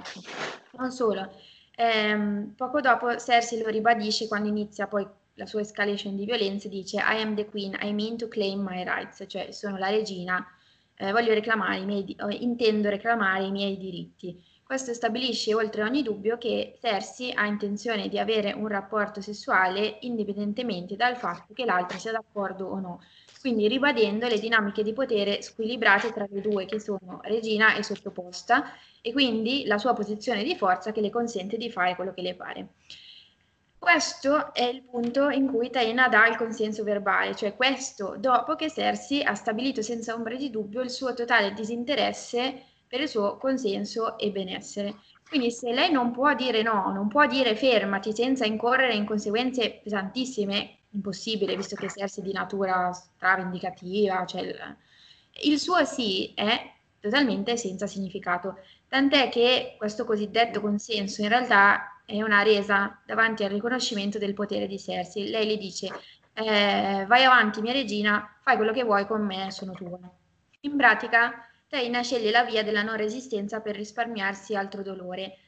Inconsapevolmente segue il consiglio che avevamo visto in Game of Thrones da parte di Sandor dato a Sansa a proposito ehm, proprio del figlio di Cersei che gli aveva detto eh, save yourself some pain girl and give him what he wants eh, risparmiaci del dolore e dagli quello che vuole Ehm, quindi la resa all'inevitabile è uno stupro, proprio perché stiamo parlando di qualcosa di inevitabile, dove non c'è e non ci può essere la libera scelta. È vero che eh, Taina ha, ha flirtato con Cersei per tutto il libro, era sicuramente preparata alla possibilità che capitasse il sesso, ma non c'è comunque libero consenso ed è lampante se anche tra le righe del narratore di parte, cioè Cersei, leggiamo le sue grida di dolore, cioè lei prima dice eh, mi stai facendo male e, e, poi Cersei dice She sounds as if she's being gored. La traduzione di Altieri è sembra che la stiano sbudellando. Cioè, più chiaro di così, poveraccia. Quindi l'intenzione di Cersei era stuprare quello, ed è quello che fa. Eh, più o meno consapevolmente eh, quello che sta tentando di fare Cersei è reinscenare il suo stesso abuso ma stavolta con lei nel ruolo dell'abusante. Quindi è sempre il solito problema di Cersei. Per esercitare la sua autonomia sessuale deve calarsi nei panni di un uomo e stuprare un'altra donna. Come sempre, per ottenere il potere, per ottenere ciò che vuole, deve fare del male ad altre donne. Questo è sempre il risultato del rapporto tossico col padre Tywin e anche la profezia che abbiamo menzionato mille volte della principessa più giovane e bella che provocherà la sua caduta sarà il risultato rovesciato di quello che lei ha cercato di fare alle altre donne per tutta la vita. Um, ci sono un sacco di analogie quindi tra il comportamento di Cersei e di Robert che viene revocato nei ricordi appunto di Cersei in questo capitolo. Eh, si dice per Robert quelle notti non erano mai avvenute e poi la scena eh, dello stupro finisce con Cersei che pensa eh, it had never happened, cioè non è mai successo, stessa esatta dicitura, no? Poi in entrambi i casi, quando la vittima si lamenta del dolore che sta subendo, Robert diceva non sono io, mia signora, è il vino. E, e Cersei pure dice è solo il vino. Ehm, oppure un'altra, ehm, Cersei ricorda eh, beveva troppo e voleva reclamare i suoi diritti e lei stessa a Taina dice intendo reclamare i miei diritti. Quindi eh, il parallelo è mm, proprio papale papale. Ehm, e Cersei stessa, tra l'altro, ad ammettere che sta cercando di provare quello che provava Robert le notti in cui la prendeva con la forza. Eh, in tutto a Fist for Crows in generale, Cersei sta diventando un po' l'equivalente di Robert in quanto all'alcolismo, gola, eh, insoddisfazione personale, frustrazione nel regnare e adesso anche eh, abuso sessuale. Non riesce però a ottenere soddisfazione, ma non perché abbia degli scrupoli riguardo a quello che sta facendo, ma semplicemente perché la cosa non è abbastanza per saziare le sue fantasie di potere. Um, altri punti che vale la pena sottolineare, uh, innanzitutto c'è un parallelismo tra ciò che Cersei fa a Taina, cioè torcerle il capezzolo fino a farle male e addirittura avere fantasie di ucciderla, e quello che tempo addietro aveva fatto al neonato Tyrion, che sappiamo da, dai racconti di Oberyn, no? Ehm, si diceva she twisted his little cock so hard, e insomma gli, gli aveva eh, strizzato il, il piccolo pene fino quasi a, a, a, farlo piangere, insomma quasi con intento omicidio. È la stessa cosa. E, tra l'altro un altro parallelismo è ehm, quello che Cersei faceva con Robert, cioè cercare di sviarlo dal PIV sex, cioè tutta la riflessione sul basic princess, cioè il fatto che, che, lei cerchi altri modi per soddisfarlo, che aveva detto anche a Ned in Game of Thrones, I know other ways to pleasure him, cioè cerco altri modi per, per farlo arrivare al piacere, è, è, la stessa cosa che Taina cerca di fare a sua volta con Cersei, perché mh, eh, vedendo che le cose si mettono male, lei tenta di dirgli, eh, dolce regina, come posso soddisfarti per evitare l'altro dolore, cioè trovare un modo di soddisfarla che non implichi il suo venire praticamente sbudellata. Ehm, tra l'altro questa cosa di nelle tenebre divoravo i tuoi eredi è, cioè, perché? perché mm. um, ha un che primitivo e bestiale, come fosse il parallelo dark della ghiottoneria di Cersei e Robert. Cioè Cersei divora, ma non riesce a saziarsi perché la sua fame di potere, di vendetta, non potrà mai essere saziata. Io sto cercando di rimuoverla questa parte. È una delle frasi più atroci proprio. Sì, è... mm, vabbè. Non commentiamo. Sto facendo fatica. Niente, poi eh, ne abbiamo un'altra perla qua, no? Questa super creepy Mirish Swamp. Che tra l'altro, non contento, Martin continua dic- con quell'altra Slipping a third finger into Mir, non penso ci sia bisogno di tradurre. Ehm, allora, Cersei no, non si sente di stare entrando in una persona, ma in una città, in uno stato, quindi questo è un linguaggio quasi militare che suggerisce violazione, conquista e un ulteriore inquietante parallelismo con Eris, il re folle, che ricordiamo ehm, stuprava la moglie dopo essersi eccitato nei suoi vari modi col fuoco e quant'altro. Ehm, l'ultimo punto che secondo me è interessante fare è un parallelismo tra eh, le interazioni sessuali di Cersei con Taina e quelle di Dani con Irri perché anche in quel caso si tratta comunque di regina e um, dama di compagnia, ancella, insomma. Eh, I rapporti di Dani con Iri eh, sono, tre, sono, stati tre fino ad adesso. Il primo all'inizio del terzo libro, eh, a Storm of Swords, mentre sono sulla nave che le sta portando ad Astapor. Dani eh, dorme a turno nella cabina con Nirri, con Gikvi, le sue due ancelle dotrachi, ex schiave che ha liberato alla fine del primo libro. C'è da breve stato l'episodio del bacio di Giora che, per quanto Dani non desideri lui in quanto lui, comunque ha risvegliato le pulsioni sessuali che parevano sopite dopo la morte di Drogo. Irri sta dormendo con Dani e um, a un certo punto si accorge che Dani sta cercando di masturbarsi e um, interviene lei, la porta all'orgasmo e poi torna a dormire senza dire beh. Ehm, ricordiamoci io non che... faccio commenti non, non, poi i commenti alla fine perché io ho tante cose da dire mamma mia mamma mia. Allora ehm, Irri era una schiava. Non era una schiava sessuale perché quella era Dorea. Mi pare che Irri fosse invece incaricata di insegnare a cavalcare ad Ani. Però comunque sicuramente è stata stuprata prima di essere assegnata ad Ani e o forse anche dopo dai membri del Calazar eh, è stata poi liberata da Daenerys insieme a tutti gli schiavi del Karazar dopo la morte di Drogo circa eh, nove mesi prima di, di, questo episodio. Quindi ora Irri è una donna libera e mh, diciamo per sua scelta continua a servire Dani e a quanto pare anche sessualmente. Noi non leggiamo nella sua mente, ma comunque è molto probabile che a questo punto Irri mantenga ancora una mentalità da schiava che è difficile da eliminare dopo molti anni, così come anche avverrà per gli Immacolati. Quindi che il suo atteggiamento sia ancora quello di eh, soddisfare con piacere la padrona in ogni modo e che i termini libertà e consenso siano mm, solo parole che hanno scarso significato per lei. Però eh, diciamo che è importante che Daenerys non le abbia chiesto né comandato nulla a differenza di Cersei, anzi Irri inizia a toccarla senza chiederle permesso.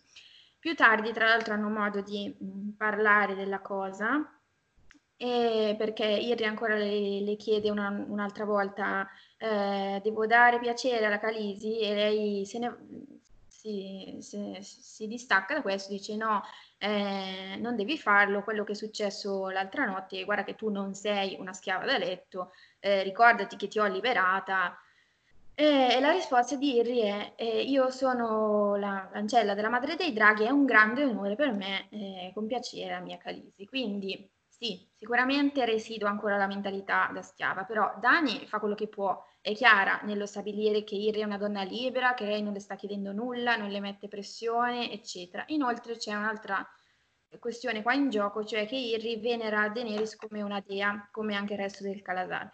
Quindi la sua sottomissione potrebbe essere mh, più un'adorazione piuttosto che il servilismo della schiava, anzi c'è anche la possibilità che Irri voglia riaffermare la sua eh, libertà. Eh, scegliendo di libera iniziativa di compiacere Dani dal punto di vista sessuale. Comunque.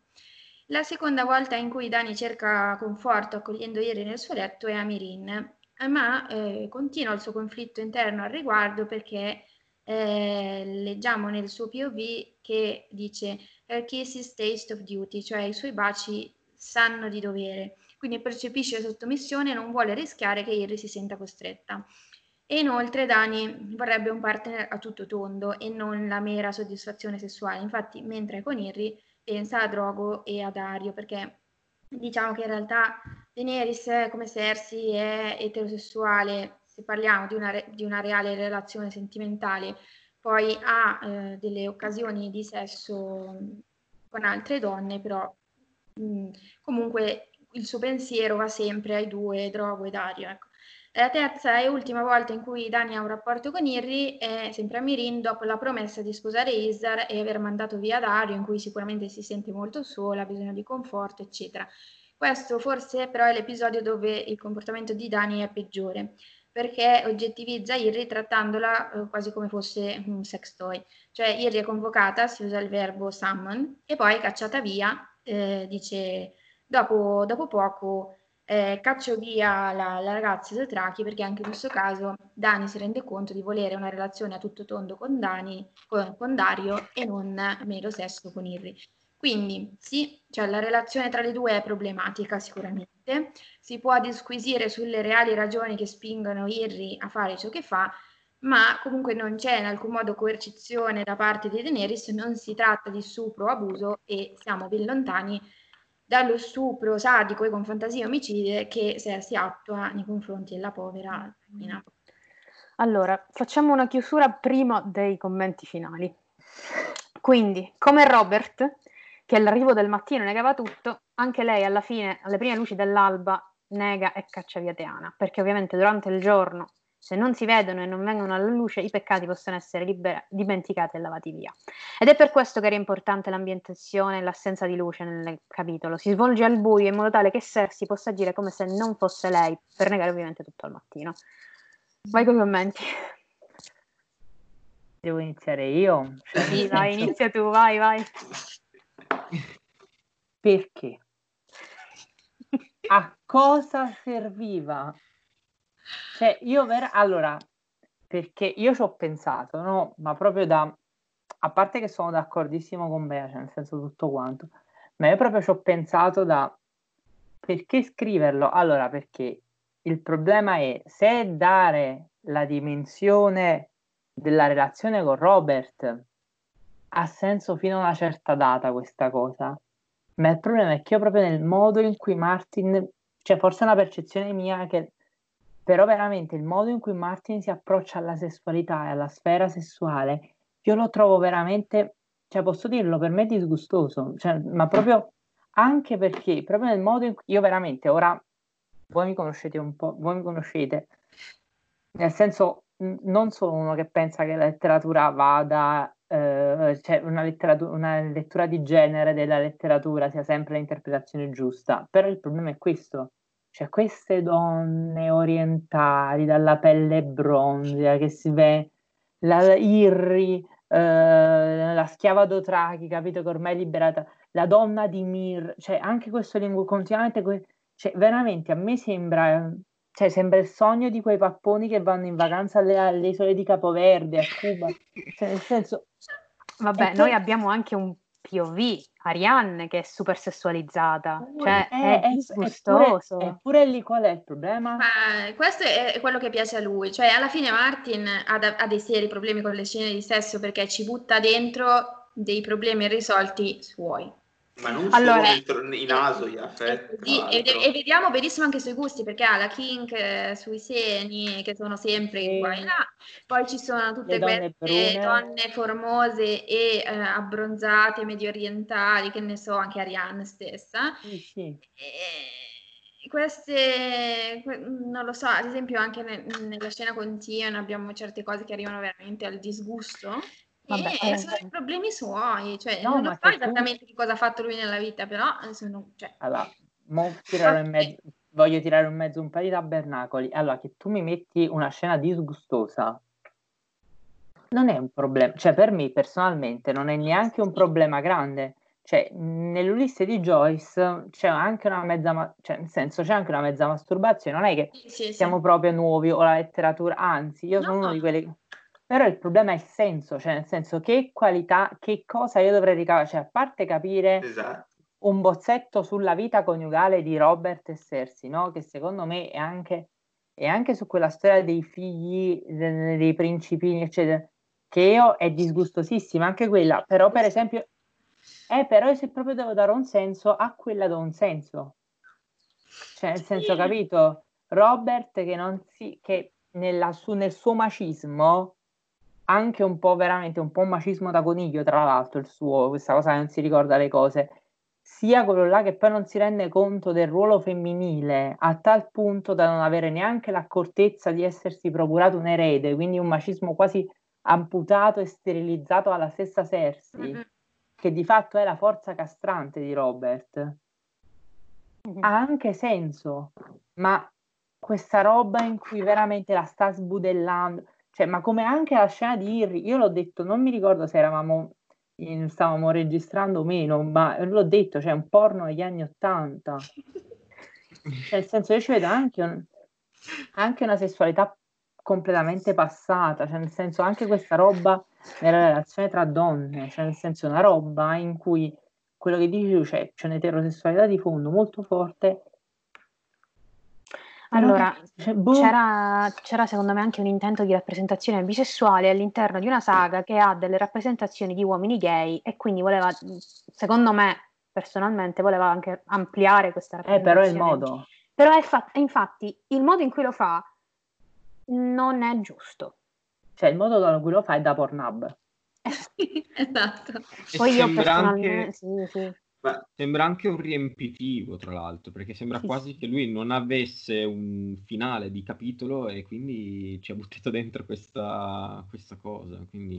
Ma oltre a questo, cioè, a me sembra proprio che, ma non solo in Asoyaf, cioè nel senso, io ricordo una scena di un altro suo libro che quella, vabbè, era anche volutamente sopra le righe per una serie di ragioni nel, nel viaggio di Tuf, dove c'era questa scena di del protagonista e una tizia che si baciavano, ma molto sopra le righe, cioè un po' volutamente, un po' perché secondo me gli è anche scappata la mano.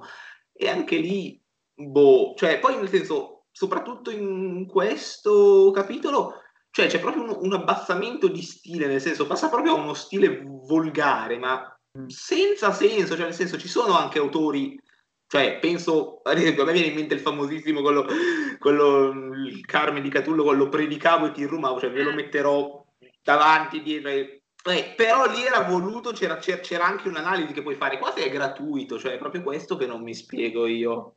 No, io e... te l'ho detto, la parte su Robert me la posso anche spiegare con questa roba del, cas- del macismo castrato. Ma il resto, cioè... mm, Poi No, ma dico proprio, cioè, è come la scrivi, cioè questa cosa che, che si ciuccia via i principini, cioè a me mi fa tanto mamma pancina, scusate. è quello, quello, cioè, ma è proprio Sì. messo lì gratuito. Sì. Cioè, il concetto ci sta, però non lo so, mh, certe espressioni con cui se ne esce, secondo me, sono mh, Tra l'altro non lo so. del, del suo romanzo. Ma eh. poi boh, cioè, si- sembra un... Fa Vai, delle vai. allegorie piuttosto strane, non è la, la prima, insomma, quindi... Poi posso dire una cosa, non Sì. so se Marco e Jacopo hanno, avut- hanno avuto la stessa misura mia, ma a me ha fatto proprio strano, le- cioè io me l'ero scordata questa pa- ma mi ha fatto proprio strano sta storia dei principini, cioè per me Sì, come Ma a uomo me è sembrato tipo un, un omaggio venuto male a Saturno, ma proprio venuto male, Esatto. ma male. Anch'io ho pensato quello all'inizio, Sì, sì. però non è decontestualizzato, è- è- non lo so, è quasi fine a se stesso, ma in una maniera brutta, non lo so. Sì, secondo me non è neanche lo stile, cioè proprio che fine a se stesso. Sì. Anche questo buio che tu giustamente Chiara dicevi serve a creare questa situazione. Seco- io gli ho dato un altro senso in verità, cioè questa è la notte del regno di, Cer- di Cersei, cioè, tutti i problemi del regno Anche, di Cersei iniziano da qua. Cioè anche. questo è Euron compare ad approdo del re la prima volta col buio. Sì, anche questa è Cioè, un'ottima du- di interpretazione. Mm. Ottima Bellissimo. interpretazione, mi, mi Esatto. piace. Cioè, secondo me siamo, è per questo, e Proprio. anche, e anche Stockworth, che noi spesso teniamo a non sottolinearlo come dato, ma in verità potrebbe essere una brutta rogna, come diceva Jacopo, soprattutto messi insieme a Rosby. Mhm. È la notte del regno di Cersei che inizia così, e questa chiusura, in verità, io la trovo proprio... Boh. Cioè, non c'è ne- neanche lo storytelling che mo va tantissimo, cioè nel senso anche in letteratura uno storytelling nella dimensione sessuale va moltissimo, però è anche brutto come storytelling, io lo trovo anche brutto come storytelling. No, vabbè, allora lui con le scene di sesso in generale ha un problema, ma proprio ma noi ci ridiamo sopra, però ci darebbe da fare anche un discorso abbastanza complesso, cioè io lo faccio anche per, far- per farmi un po' le quattro risate, però eh, Mirish Swamp o tipo eh, l'altra che come mi ricordo è tipo Erkant Became the World, quando si parla di Ashe, la scena con, eh, con Carl the Maid, ragazzi questa è una descrizione tipo assurda e completamente fuori dal mondo femminile, cioè questa non è una descrizione di una scena di sesso da parte di una donna. Cioè, io- No, no, no. no, assolutamente. No, nel linguaggio militare lui lo associa spesso alla dimensione sessuale, lo fa anche, mo mi viene in mente quando dice che Stannis va a letto con la moglie come va in battaglia. Insomma, Però io Sì. me l'aspetterei su un Victarion un linguaggio del genere, cioè dal Esatto. POV. eh, Però sì, no, ma in generale lo fa, per esempio, ehm, il duello tra Jamie e Brienne, che è praticamente la metafora vabbè, sessuale. Sì, sì, quello sì. Però quello ha un senso, ma questa no. Poi un'altra cosa che volevo sottolineare era la sessualizzazione, la- l'estrema sessualizzazione delle ragazzine. Cioè qua c'è davvero un problema. Ora non per... Allora, Cersei, vabbè, 33-34 anni, ok, non ci sta, però possibilmente, insomma, a quello che è. Ma Daenerys ha 16 anni. Ah, Ragazzi, qua siamo a livelli davvero... Eh, però posso dire una cosa, io penso che questo faccia parte poi della libertà letteraria, cioè nel senso sarò veramente, voglio fare l'avvocato del diavolo, Ah, però il problema è che una volta, mo veramente, una volta dissero a Tondelli, scrivendo i suoi romani, nelle storie Liberty ci sono tantissime storie di eroine, e qualcuno gli disse, beh, ma magari non rappresenti davvero le cose come stanno. Lui disse, ma io non sono scrittore, non rappresento le cose come stanno. Cioè, nel senso che non è che noi dobbiamo sempre dargli un'idea realistica, no, cioè, ah, nel soprattutto in un romanzo medieval, perché il problema è poi capire dove si ferma la de- l'aderenza al verosimile, quanto ci sia del contesto medievale e quanto bisogna dare. Però poi, cioè, io penso che il problema sia proprio nel modo in cui ne parli. Cioè, Mm. quello veramente il problema Ma- forte in Martin, anche la sessualizzazione delle ragazzine. Perché secondo me alcune cose sono convinzioni sue, cioè lui ad esempio è probabile, almeno io que- quello che penso io, è che sia convinto che all'epoca eh, fosse giusto appunto una sessualizzazione ad esempio di ragazze 14-13 anni, eccetera. Poi adesso io non lo so perché All- all'epoca intendi quando li ha scritti o nel No, Medioevo? Medioevo. intendo, esatto. Ah, ok, sì. Quindi lui ha questa convinzione il fatto che poi lo scrive, lo scrive a modo suo e il modo suo è un po'... Il problema è che questa storia secondo me esiste nel Medioevo, Mm, dammi ragione Jacopo se sei d'accordo, ma il problema è un altro, e il problema è che anche lì è la procreazione però. Sì. Sì, Il Medioevo sì, non no, è- esatto. Il fatto... Sì, sì, no, no, vai. E la sessualità della ragazzina era soprattutto una cosa legata alle sfere più alte del potere, perché in verità al- nel, nel- nel popolo i matrimoni si contraevano anche in età moderna. Questo, per esempio, è una cosa che ho studiato anche monograficamente in tarda età, cioè nel senso non, si spo- Sì. non ci si sposava così giovani, si sposava giovani quando si era l'erede di una grande casata a 12-13 anni, oppure si era l'ultima di una casata che stava andando in rovina.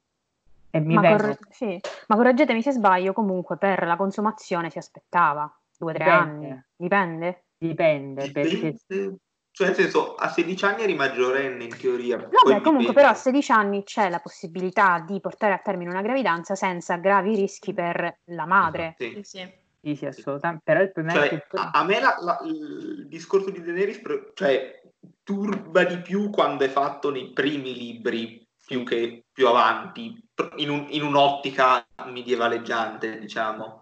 A me in realtà turba eh, anche dopo, adesso ti dico perché, cioè sì, avete ragione voi sul fatto che c'erano alcuni casi in cui nel Medioevo, non tanto quanto pensa Martin, però no, no. casi- no.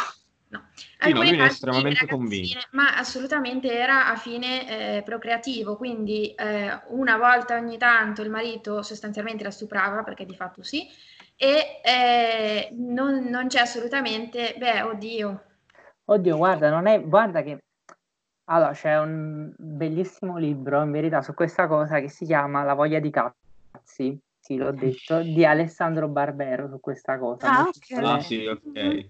Che in verità è, ma anche a parte, veramente, sono tutta una serie di studi abbastanza sulla lirica romanza. E in verità cioè, c'è un, ci sono un sacco di autrici anche che ribadiscono proprio la- l'esigenza fisica Mm. del corpo femminile per la donna, cioè è una Mm. roba molto, è sempre una roba fatta comunque una certa circoscrizione in cui c'era tutto. Poi il problema è che la ragazzina quando capitava, raga- a me viene un esempio, Federico II quando sposa Yolanda di Brienne, Yolanda di Brienne, seconda moglie, regina titolare di Gerusalemme a 12 anni, Mm. suocero Giovanni di Brienne litigherà a morte con Federico II perché Federico II non ha intenzione di consumare il matrimonio perché la moglie ha 12 anni e Mm. invece si concentra su delle concubine la cugina la prenotte notte.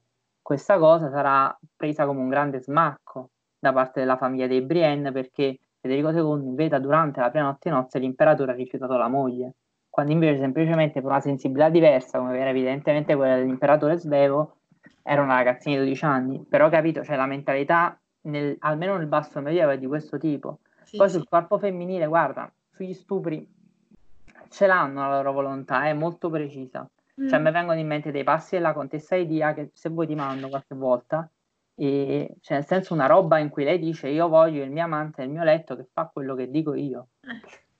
Cioè, Deve fare quello che dico io, e se dico niente stanotte niente. Mm. Comunque, torno un attimo su Dani, cioè che Jacopo diceva è più problematica nella prima parte. Sì. Ehm, a me fa problema anche dopo, perché il, il fatto che stiamo parlando comunque di una ragazzina che almeno all'inizio da drogo è stata presa con la forza. Quindi dovrebbe portarsi dietro un trauma grande come una casa, invece non solo in- in- dopo un poco tempo eh, diventa rose e fiori, diciamo comunque lei è- vuole i rapporti con Drogo, ne trae piacere, tutto quanto, ma poi ehm, diciamo passato il periodo del lutto che evidentemente si conclude con questo bacio di Giora che la risveglia un pochettino, eh, eh, lei fa come una che non, non ha mai avuto nessun problema, non ha mai avuto nessun trauma, si approccia con questo desiderio comunque anche di eh, curiosità, penso, eh, verso il proprio corpo, così come una tranquillissima. Ma penso che ci sia anche un problema qua di, tra, nel senso, traumi sì, però lei non se ne rende conto, nel senso poi a un certo punto si è innamorata di Drogo e ha detto ok, la Va mia bene. libertà con lui va bene, ok. Però, cioè, eh, come, come io sono d'accordo con me, sotto un certo punto di vista, anche a me dà un po' fastidio. Però, No, devo dire la verità, ehm, credo che sia più una questione di come sia scritto e come sia descritto. Dice, Per me è, è troppo veloce invece, cioè, a parte che mh, è anche innaturale perché dopo un- appunto la prima volta che hanno consumato era un- uno stupro, mh, è difficile che dopo tu ricambi quella, quella persona. Quindi la vedo abbastanza naturale. E poi è troppo veloce comunque come cambiamento, cioè di punto in bianco è innamorata, mh, non lo so. Vabbè, però da, da dire che a Game of Thrones si consuma in un anno. Cioè, anche se un anno è davvero poco, però comunque c'è da capire questo. Ma poi, poi No, ne eh, parleremo quando arriveremo a Daenerys, che No, anche in penso questo caso ci sono un sacco di questa roba. problemi. Però ecco, Che adesso io non mi ricordo l'età in cui consuma, mi sa che va a 15 anni, cioè comunque... 14. Eh, 13 anzi, tre, 13 perché poi li tre. compie quando resta incinta. io, io penso che chiunque a, a 13 anni abbia un trauma di una cosa del genere, però vabbè, non, non so. No, ma il problema è sempre quello. È la scrittura femminile per Martin. Cioè, resta un problema e nella dimensione sessuale si vede lì dov'è il problema. Cioè, si vede in maniera tremenda e pesantissima che là c'è un problema proprio di non comprensione della diversità. Anche di una sessualità diversa.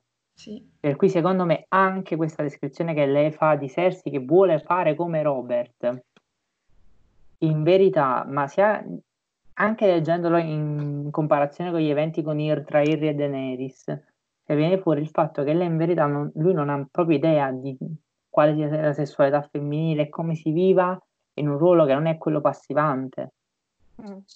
Cioè di quella di un, di un semplice ricevente dell'altro, e si vede anche in Daenerys, che quello Sì. che succede tra Daenerys e Ir è esattamente questo, e non Lo è sa- comunque una sessualità attiva, non, non ha proprio idea. Non sa calarsi nei panni dei personaggi femminili, proprio per niente. Comunque volevo mettere anche un attimo le mani in avanti perché non l'abbiamo detto. Ehm, si tratta di stupro la cosa di Daenerys perché, eh, cioè, anche se lei dà il consenso, in realtà è comunque una, una forzatura da parte, da parte di Drogo. Lo dico perché magari Sì, no, ci viene certo. qualcuno nei commenti a dirci no, eh, ma lei ha detto sì, è stata lei a prendere l'iniziativa. Sì, ne parleremo, Eh, come con Taina, esatto. cioè non è vero consenso. Ah, Ci trovi uno è due obbligato e quindi non può essere libero. tuo, ma- tuo pa- tuo fratello ti ha appena venduto uno che, che va a cavallo, due metri per quattro metri, gli dici no grazie, passa Eh. domani, oggi ho mal di testa. Ma poi si aspettano, no? si aspettano tutti quanti appunto del consumo, eccetera. Quindi, boh, vabbè. Allora, ragazzi, io penso di chiudere perché già siamo- abbiamo oltrepassato l'ora e mezza. Eh, Quindi, ehi, come sempre, siamo on brand, assolutamente. Allora, quindi, eh, ci- probabilmente ci vediamo settimana prossima con Cersei 8 e poi pre- riprendiamo con altri due episodi sulla ribellione di Robert. Potete trovarci ovviamente su tutti i social, Facebook, Instagram e Twitter. E niente, fateci domande se avete dei dubbi, potete esprimere tranquillamente la vostra opinione, eccetera, eccetera, eccetera. Quindi mettete like, condividete, eh, scrivete a chiunque, ah, ovviamente andate a seguire questi ragazzi, eccetera. Andatevi a vedere anche la live con Egg perché è molto interessante. Io ho parlato di argomenti davvero eh, molto, molto belli. E niente, ci vediamo la prossima settimana, ragazzi. Ciao! Ciao! Ciao. Ciao. Ciao.